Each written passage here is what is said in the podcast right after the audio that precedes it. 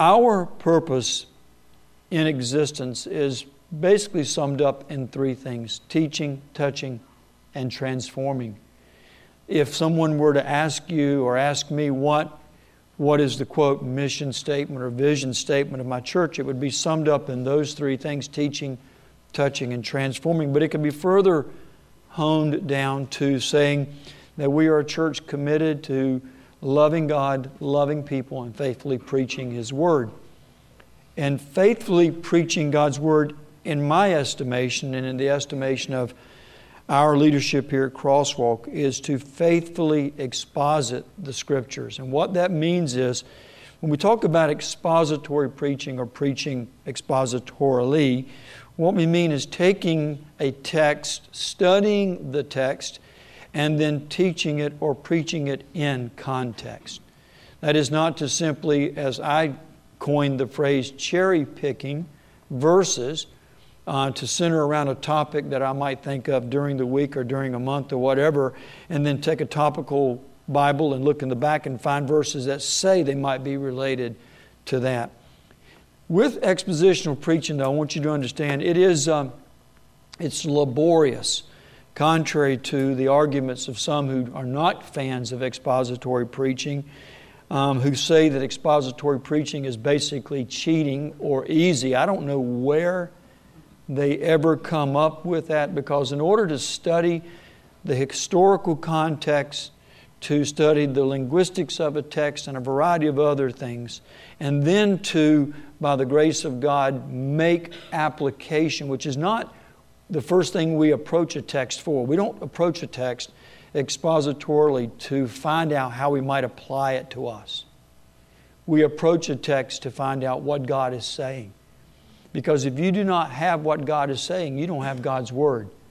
You simply have what you might want to think is your interpretation of God's Word, not what God is saying. So, in fact, if I were to sum up what I do every Sunday up here, I can sum it up by taking you to a passage of Scripture which is outside of our text this morning. I want you to turn with me to the book of Colossians for just a moment. And this is not this is not this morning's message, but it gives you an explanation of why we do what we do and why we deem it important every single week. In Colossians chapter 1, and I remember when we did our exposition of the book of Colossians, I spent some time on this, but again, I say this this morning for just the sake of reminder. In chapter 1, verses 24 through the end of Colossians 1, verse 29, which is the end of Colossians 1, Paul talks about his ministry to the church, and there's some interesting things that he points out to us there.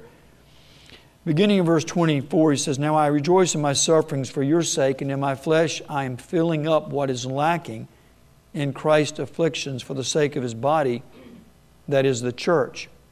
Now listen to what he says in verse 25, of which I became a minister according to the stewardship from God that was given to me, given to me for you.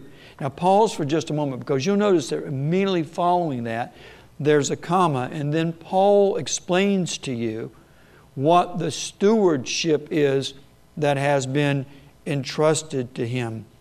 The stewardship is to make the Word of God fully known.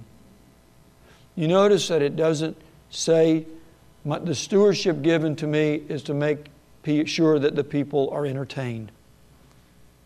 Notice he doesn't say to make sure that they feel good like they've just left a pep rally. The stewardship entrusted to Paul, and I would say not merely Paul as one of the apostles, but to every minister of the gospel who has followed after Paul, this, the stewardship remains the same.